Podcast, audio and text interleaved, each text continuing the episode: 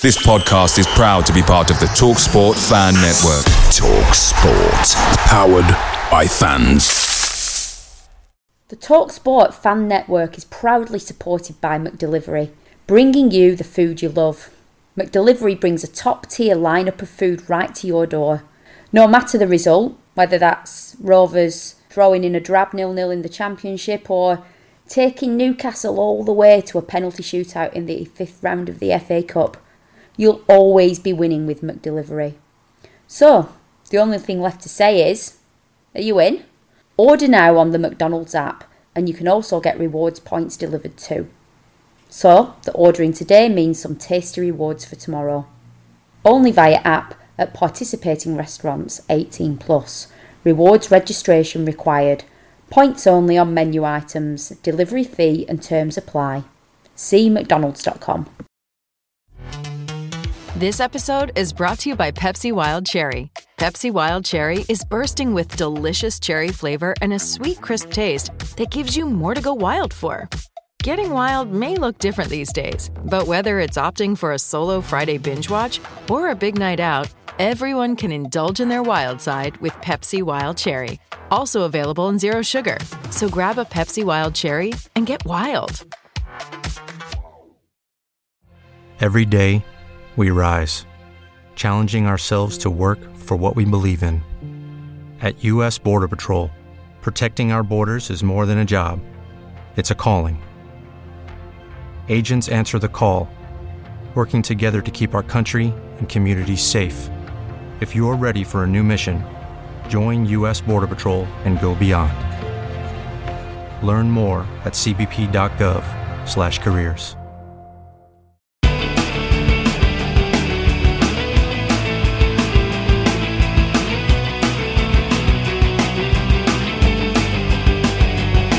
Hello, everybody, and welcome to an innovative edition of the BRFCS podcast. We're going to try something a little different this edition. We're all going to be in one car on the way to Rotherham. We thought it'd be a bit of a hoot to get the panel together in one place. We've never done it live before, so uh, it could be uh, it could be a triumph, it could be a disaster. Who knows? Much like Rovers back four at the moment.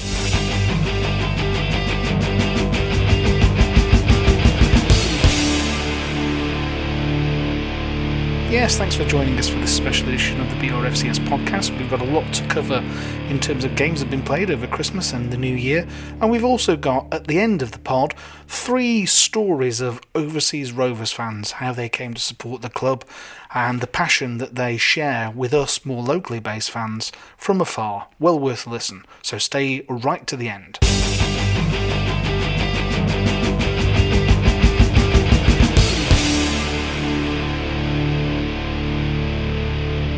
But in the car with me, I've got Stuart Grimshaw, who is driving. Stuart, Happy New Year. Happy New Year, everybody. Stuart, as you may have seen on the forum, has been posting as our grassroots coach expert uh, recently. So he's got a couple of interesting articles on there for people that do similarly. A stalwart of the panel, and uh, he's very worried about how I'm going to edit this. I can tell just by the expression on his face. Mike Dubb, Happy New Year. Happy New Year. I'd just like to start by saying I don't like that at all. Very good, don't worry. I've already got that uh, captured, so there's no issue there. We've also got uh, two smaller Grimshaws in the back here. I'm not sure how talkative they'll be, but we've got Matt. Hello. And we've got Hannah. Hello. So there we go. We'll be getting expert summaries from uh, from everyone on the panel as we travel on our way to Rotherham. So, Stuart, uh, put the hammer down, my friend. Let's go.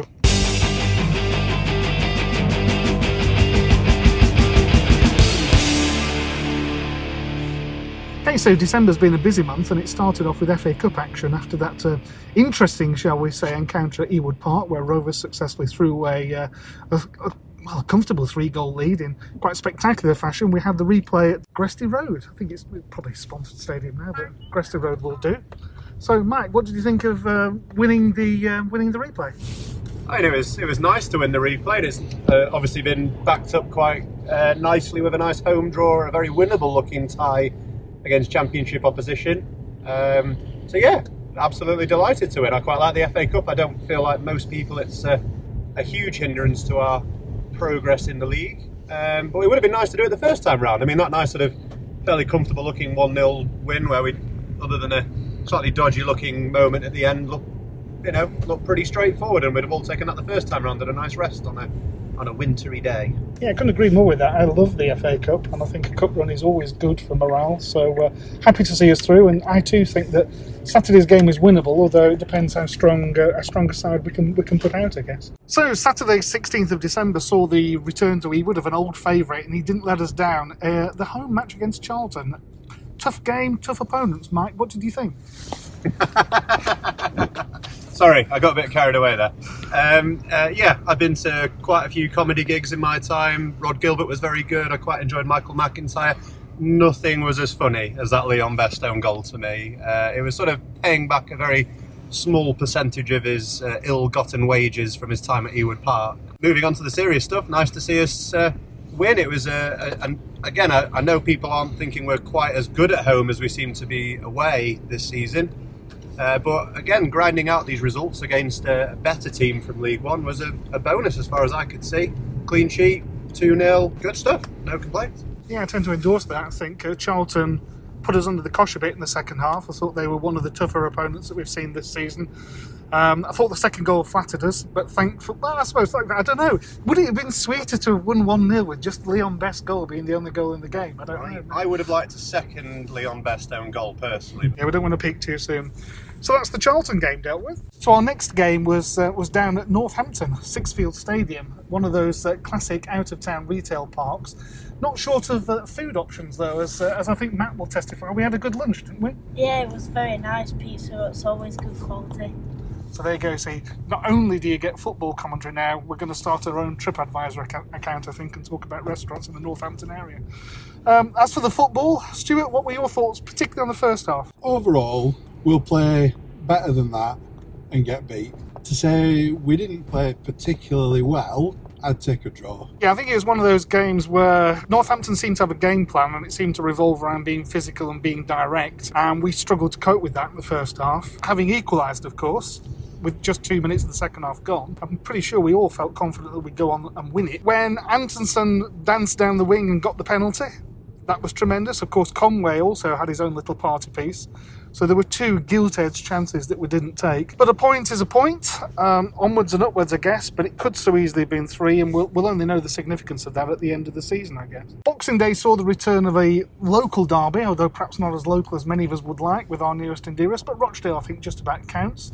Mike, what are your thoughts on the Boxing Day encounter? It was what it needed to be, wasn't it? Let's face it, three points, clean sheet again, two goals, but not particularly exciting by any leap of the imagination. Uh, I, to be fair, when we talked about the talking about the Rochdale game before the podcast, I was struggling to remember it. It was that sort of tamer, tame an event. It's hard to sort of go above and beyond that. I guess I'd just like to continue talking about the Leon Best own goal if I could. Stuart, what were your thoughts about the Rochdale game? I think uh, both teams were still uh, digesting the Christmas turkey. It was a bit, uh, bit like one of those games where everybody has the fill at lunchtime and then you fall asleep playing Trivial Pursuits later on, don't you? I think that sums it up quite nicely. But it was it was a handy three points to have. There's no doubt about that, and set up the uh, the rest of the Christmas program quite nicely. So the home game with Scunthorpe, I think saw probably the best and the worst of Rovers. Um, pretty good attacking, but sloppy in defence. Mike, what did you reckon? I think it was disappointing. Uh, you know, it, it, perhaps a, a signal of the good run that we've been on to play a team that are directly below us and expect to win is perhaps a little bit immature, but you know, at the same time, it's uh, you know, again, it just shows that, that since October we haven't been beaten. Um, we played a lot better. I think it just sticks a little bit back at the throat that both our goals were well crafted. Uh, you know, very technical affairs, whereas the goals that we gave away were easily avoidable, particularly Elliott Bennett's brain fart uh, a little bit uh, towards the end. So, yeah, disappointing, but no great damage done. It's still a, a respectable point uh, in the in the cold light of day. Yeah, I think Scunthorpe were underestimated by many of our fans. I think having won there early in the season, but we saw that game and that was a tough game, and I think Rover, Rovers mugged them a little bit. Maybe they got a, a, a little bit of justice back in, in that return fixture, but yeah, two defensive errors weren't particularly good. But that uh, that closed down the, the year nicely. So halfway through the season, what do we think, Stuart? Really quite pleased with where we are, to be honest. I said earlier on in the season when we weren't doing so well that I'd rather we got all the bad games out of the way at the beginning of the season and went on a bit of a run around Christmas to leave us in a good position to push on in the new year for promotion. And I think that's exactly what we're doing. Mike, you thought we were going to finish second, of course. Yes, and I've, I recall, I recall, was roundly mocked. Uh, who is laughing now? Probably not me if we finish sixth. I, I mean, like most of us, I, I feel confident. We're going to take a few knocks along the way. There's going to be some bumps in the road and a few defeats that we weren't seeing coming, but we're good. And we've got good players coming back. Harry Chapman, Darragh Lenihan coming back who aren't fit yet. There's every reason to be looking at that top two and, and you know, and in, in a realistic fashion as well. So, Matt, come on then. Give us the younger viewpoint here. Where are Rovers going to finish at the end of the season? Well, I think we'll stay where we are, maybe drop down to fourth, and probably lose at Wembley in the playoff final because that's what we do. That's fantastic to see that, that level of pessimism in a Rovers fan at such a tender age. I think is, is truly heartwarming. 20, 20 quid says he's right. So, letting a little daylight in upon magic, we've now arrived in Rotherham, having travelled only from Sheffield. It's a relatively local game for us guys, but we're, we're, parked up and we're about to go and try and find a pub. But before we do that, then, let's commit some predictions uh, to, or digital tape, I suppose. What's the result going to be today, then? Matt, you can start. I think we'll win 3 4. Ooh, wow. I'll, du- I'll double what I'm paying today if that's the score. But Mike? Uh, I, I'm actually a bit less confident today. Um, I'm going to say one all. I think it might be a tough run because Rotherham on a good run. So uh, I think if we can get a point, it won't be the worst outcome. Stuart? I think it'll be a squeaky 2 1 win. And there's some optimism in the car. I want to see the team sheet, I think. I'm not sure about how, how good this norovirus has been in decimating the side, but uh, everyone looked, I thought they looked a bit tired uh, in the Scunthorpe game, mentally and physically. Uh, let's hope Rotherham are just as tired as, as we are. I'm going to go for a one-all draw. So uh, there we are. We've committed it. We'll we'll review this at full time. So thanks for your contributions so far, everyone, and hang on in there. We'll come back in part two.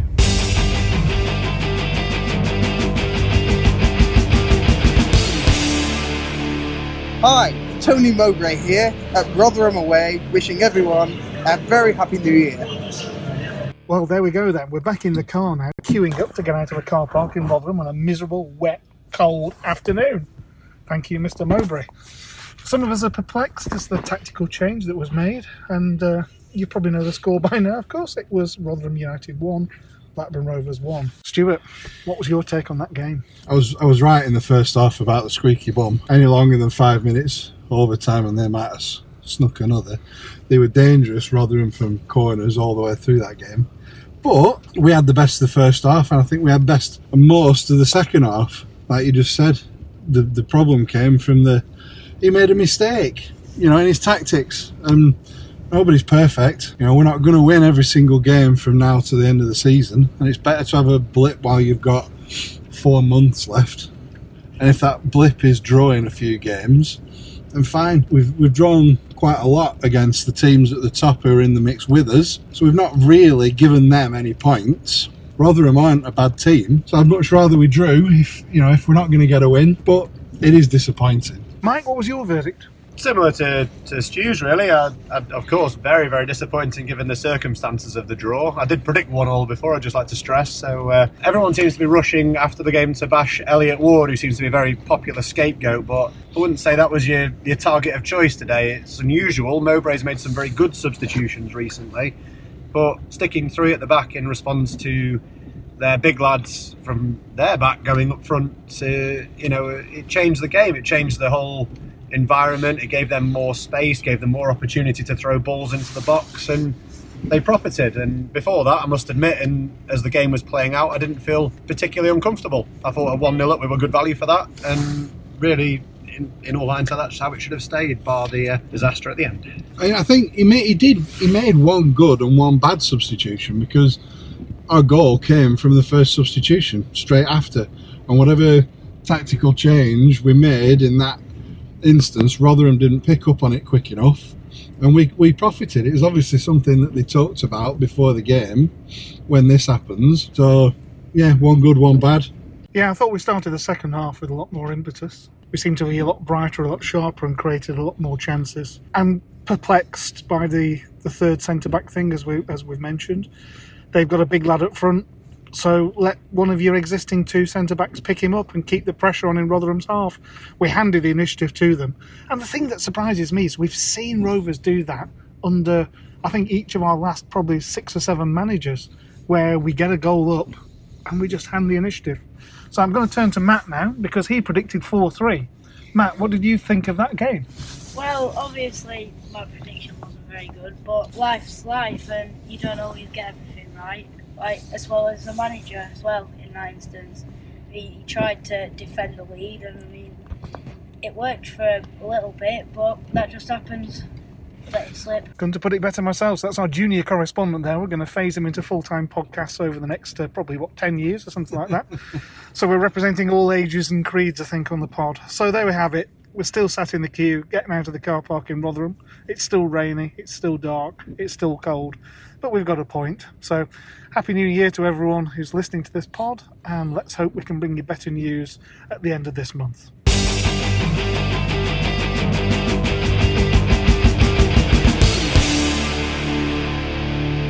Welcome to part three of the podcast. In this part, we're going to be continuing our series of interviews with overseas Rovers fans. In this section, you'll hear from fans as far afield as the Faroe Islands, America, and even Australia. To get us started, here's Heed Jacobson from the Faroe Islands. We're in the Faroe Islands, a nation that has 47,000 people living in it. My hometown has roughly 1,200. We're back in 1992, the first season where the Premier League was shown on television in the Faroe Islands.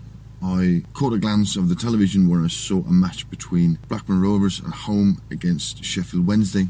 And I saw, well, the one thing that caught my eye was the kit of Blackburn Rovers. I literally thought that is the most beautiful kit I have ever seen. And I decided to start supporting them. That was, yeah, in 1992. I was 12 years old and I have supported them ever since. In 1993, the Premier League really had caught on to the people, people from schools around the Faroe Islands trying to uh, to create fan clubs of the different teams from the Premier League. I recall that Man United and Liverpool caught roughly 2,000 fans from the schools, and one guy tried to make a Blackburn Rovers fan club, and by the end of the year, he had gathered 19. So I felt really alone in that time, especially in my hometown where I was the only one. And I remember getting teased because all the other kids from my school and my class they had inherited the teams of their parents, teams of their fathers. You had yours, your Leeds, your Liverpools, and your Man Uniteds, and I was literally the only one. The teasing never ended. Of course, it wasn't good banter, but still, it was. It was still as a 12-year-old, you would find that teasing. Three years on, and Blackburn Rovers eventually went on to win the Premier League, one of the happiest days of my life. And um, the teasing was no more. Uh, I remember they tried to set up a Blackburn Rovers fan club again. That was the year when I was getting out of school. And in the year 1995, when the fan club was created, it gathered around 700 fans. Uh, many of the people that joined the fan club then and said that they were Blackburn Rovers supporters are not supporting the Rovers anymore. Uh, that just shows that the culture of being a plastic fan really engulfs the world of football. You follow the teams that are winning instead of the teams that lie closest to your heart, which Blackburn Rovers have done for me ever since that day when I saw them play against Sheffield Wednesday. Being a Blackburn Rovers fan is really tough when you're not in England or living in England because teams that are being shown on television are usually the teams that people follow. You saw a boom when Chelsea became a rich man's club. You saw a boom of Chelsea fans, and now you see a boom of Man City fans. And um, it's it's really really tough because of the television picking the fan base. At least when it comes to people living outside of England. Yeah, for some reason Blackburn just just got stuck. I in 1998 I got both of my arms tattooed with Blackburn Rovers, and when we got relegated, the teasing started again. Friendly banter from the guys, but but it it, it has always stuck there. But ever since that day in '92, where I saw Blackburn Rovers for the first time, that has been the only team for me. And uh, if you cut me open, I will, until I die, bleed blue and white. Tremendous story there from the Faroe Islands and Heed Jacobson. Thanks, Heed. That's absolutely tremendous stuff. Now we're going to go down under to Dorian Ivaneza, who is a Rover supporter based in Sydney, in Australia. Hi, guys, and thanks for having me on the program. Just a bit of a story on how I became a Rovers fan. Hope you uh, enjoy the story. So, my name is uh, Dorian, and I'm a 37 year old from Sydney, Australia. My story on how I became a Rovers fan is, is actually a, a really big fluke. Um, the year was 1993 and I was 13 years old, years old. I was playing for Victory Soccer Club in Wollongong, which is about 100 kilometres south of Sydney. Uh, it's a, a, part of Australia where I grew up. And this one particular mid-season round, I'd forgotten my, my shorts, and uh, my dad went really crook at me and said um, he'd run to the sports shop and get me a pair of um, of shorts, and I was to wait there and warm up. He'd come back about 20 minutes later, still pretty pissed off, um, with a pair of white shorts, presumably the first ones he saw, with a team I'd never really heard of before. Uh, the only club teams I'd ever known internationally was uh, Liverpool and Hajduk Split. Uh, the teams my dad followed religiously, um, and still does to this day. I remember looking at that Lancashire Rose and um, the red drawstrings. Obviously, at the time, I didn't know was a, a Lancashire Rose, and I was thinking at the time, you know, this is my team now. Whoever Blackburn are, this is my team, and I've never wavered away from them um, since. Never will. I'm Rovers till I die. I have Sam Allardyce and Morten Gamst Pedersen's uh, signature on a match day program from when the team ventured over to Oz uh, years ago. A memory I'll carry with me forever. Um, I buy a Rovers kit every couple of years. I haven't for a little while, but by far my favourite is the um, AMD Processors one. I don't know why it is; it just is. I have a paver in my name on the uh, on the Walk of Fame. I think I do anyway. I've actually never seen it, uh, but I do have the paperwork for it. Uh, Ewood Park is on my bucket list, and I fully intend to be there in the next couple of years, possibly for my 40th birthday, which is in January 2020. And hopefully, we'll have uh, have a bit of stability and success um, in the form of ownership and top flight football by then. We can only hope. Um, I hope you enjoyed my story. Uh, I really enjoy your pod and love putting a fo- um, love putting a voice to the the Twitter profiles. Uh, my Twitter handle is at Doz Tweets, D O Z T W E T S. If you'd like to follow, uh, I'll be sure to follow back. Thanks very much for having me, guys. I, I really do appreciate it and keep up the good work with the pod. Speak soon. Thanks so much for that, Dorian. I hope that every Rovers fan listening now scurries around the back of the Blackburn end and takes a photograph of the Walk of Fame and finds your uh, your paving stone and lets you have a copy on Twitter. That was tremendous stuff. Now we're going to go for our final Rovers overseas fan today to Daniel, who's based in Chicago. Hi, everybody. Uh, this is Daniel, um, also known on Twitter as the one and only Deuce. Uh, Deuce was a nickname given to me by my older brother Johnny uh, when we were little, uh, as I was the second brother, and it kind of stuck around with family and friends. But I live in the suburbs of Chicago, uh, closer to Aurora, Illinois, actually, the second largest city here, which was uh, made famous, obviously, by Wayne's World, the Mike Myers Classic, about 45 minutes west of Chicago here. But I started following Blackburn around 2002 after the World Cup. Uh, you guys recently had Jay on from New York City Rovers on the pod, and much like him, Brad Friedel brought me here, uh, as well as Damien Duff. My brother actually played a role too. Uh, he supports Newcastle for whatever reason. I still don't know. Uh, at least we've got Alan Shearer in common, though. But uh, yeah, we both grew up playing soccer, as they say here in the States. Uh, he saw my enthusiasm during that World Cup and told me I should follow a club in the Premier League because you know, obviously over here in the states we've got the MLS and the Fire, but it really doesn't hold a candle to uh, uh, Rovers. Even though it's getting better and better, it's not even close.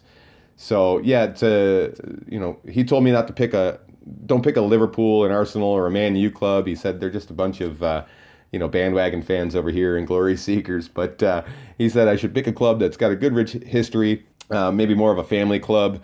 And uh, you know, Blackburn really ticked all the boxes for me. you know, you get a glimpse of those blue and white halves too, and it really seals the deal. And uh, yeah, I've been blue and white ever since. Really, um, you know, it's become a massive part of my life. I get up uh, every Saturday morning to watch Rovers. Um, you know, when they're on at 9 a.m. here, uh, sometimes you got to get up at you know 5 or 6 a.m. for the earlier games, and uh, the Tuesday midweek games I've got to watch them on the sly at work on my phone or you know keep a browser tab hidden on my laptop. But yeah, you know, um, iFollow has been massive here for us. Uh, it's been a big blessing. Um, get to watch the games every week, and uh, you know, get to see the players form week in, week out, which is something I really haven't been able to experience. Uh, when Rovers got relegated, the season afterwards, uh, NBC started showing all of the games over here, and uh, it couldn't have been worse timing for uh, for us over here when Rovers got relegated. It's never a good time, but it couldn't have been worse for us here because uh, now they're showing Burnley games every week, which is just terrible. So you know, it's uh, we heard the the keen out chants loud and clear over here, and uh, I wish I could have been there to help protest that movement because uh, you know he really screwed over uh, obviously Rovers for so many ways, but for us here it was one of the uh, one of the things was us not being able to see Rovers every week, which was terrible. So yeah, uh, I have been able to meet some uh, some Blackburn fans over here too, though uh, some natives. Uh, we had three guys who were um, living in Chicago. We started the Second City Rovers for a little bit um, with the help from Stephen Bradley over at the New York City Rovers. His brother Matthew was here with a couple of other guys, and uh, we met up at uh, the Globe Pub in Chicago to watch a few Rovers games. They were to be able to show most of the streams. one time they weren't, but my brother came with, and he was able to find a sketchy stream on his iPhone, and the five of us huddled around his little phone screen and watched Rovers on that in the pub in Chicago, which was pretty grand. But uh, yeah, I actually also um, I was bartending at a, uh, a short-lived um, English pub out in the suburbs here too, close to Aurora, called the Dog and Duck Inn. Uh, it was owned by a, a, guy from Manchester for a while. But uh, while I was working there, uh, I had a guy who came in and uh, he was from Blackburn, and his jaw about hit the floor when he saw me behind the bar wearing a Rovers kit. Uh, turned out that he did business with a company close by, close to the pub, and uh, so he was in town quite often. He'd become a big Blackhawks fan, so uh, we had Blackhawks and Blackburn in, in common, and we got to become uh, pretty good pals for a while there. He actually brought me a, a signed Rovers kit, which I have uh, framed and hung up in my office here next to me. And you know, a big shout out to Mick. I appreciate uh, all the time I was able to spend with him on those days. And he actually uh, uh, has an offer open that I can um, crash at his pad if I ever make it over to Blackburn. He said the Ewood lights will light up his bathroom when they're on. So um, I dream of being able to take him up on that offer one of these days and get over there and see a game at Ewood and um, you know get to know the town and some of the people a lot better too. Uh, it's kind of funny, um, you know, supporting a club where you've never even been to the town but uh, yeah, one of these days, um, I hope to meet you guys and you know get to catch some some Rovers games over there. So, uh, but yeah, uh, that's my story. You know, um, I do uh, support the Rovers Trust as well, and I think that's a great opportunity for us to have that safety net for the club and uh, to kind of feel like I'm supporting Rovers over here too. I do buy a lot of shirts and uh, you know pay for the iFollow, but um, I try to you know support the club in any way I can from here and try and spread the gospel across the states. So um, yeah, thanks everybody. Uh, it's been a pleasure getting to know everybody in, in, the Rovers community over the years, and I hope to you know just um, meet more people and, and, get to know everybody a lot better in the coming years as well. So it's been a, a hell of a 15 years so far, but it looks like it's on the up at this point, which is great. But uh, yeah, from Illinois and Chicago, Aurora area, uh, come on, you Blues, and, and Venky's out. Thanks, Daniel. That's absolutely terrific. It's great to hear a story of someone who lives so far away, embracing the blue and white halves every bit as passionately as those of us who live more locally.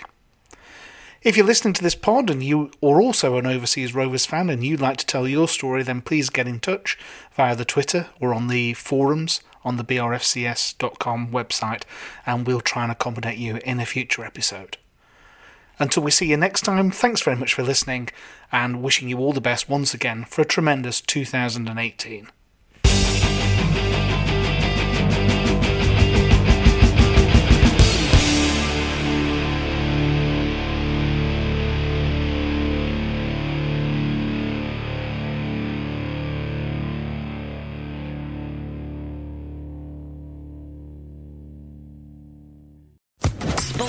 Sports Social Podcast Network. When Cynthia came to TurboTax, she had just launched her new side gig, a true crime podcast. I'm a first rate detective with a golden voice. As her TurboTax expert, I made her second income count by guaranteeing 100% accurate filing and her maximum refund. what did she do with that refund? Find out next week. Switch to Intuit TurboTax and make your moves count. See guarantee details at turbotax.com/guarantees. Experts only available with TurboTax Live. The Talksport Fan Network is proudly teaming up with Free for Mental Health Awareness Week this year. As football fans, we often pride ourselves on knowing everything, from which substitution can turn the game around to the quickest route home to beat the crowds. However, when it comes to discussing feelings with our friends, we might not always feel as confident. That's why we're here to equip you with the right tools so you can reach out to those who can help. If your mates are struggling, let them know that the Samaritans are free to call on 116 123. That's 116 123. They are there to listen without judgment or pressure 24 7, 365 days of the year. let's all take a moment to talk more than football. This podcast is proud to be part of the TalkSport Fan Network. TalkSport. Powered by fans.